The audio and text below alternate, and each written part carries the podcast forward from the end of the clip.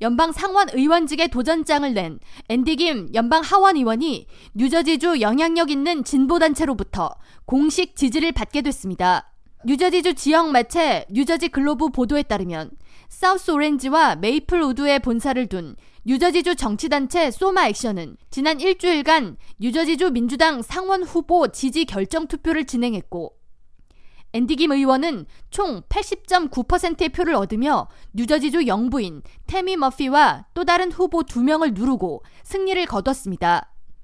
테미 머피 여사 외에 또 다른 후보는 뉴저지 몽클레어 기반의 미키 쉐릴 연방 하원 의원과 탐 멀리누스키 전 연방 하원 의원이었으며 이들의 표를 합산하면 약 1.5% 비중에 그쳤습니다. 그런데 이번 결과에 대해 투표 기간이 테미 머피 여사가 공식 상원 출마 의사를 밝히기 전이기 때문에 적절하지 않다는 내부 의견도 있었습니다. 머피 주지사의 부인 테미 머피 여사는 아직 공식 상원 출마 의사를 밝히지 않았으며 이번 주 내로 연방선거관리위원회에 선거자금 모금을 위한 캠페인 계정을 등록할 것으로 알려졌습니다.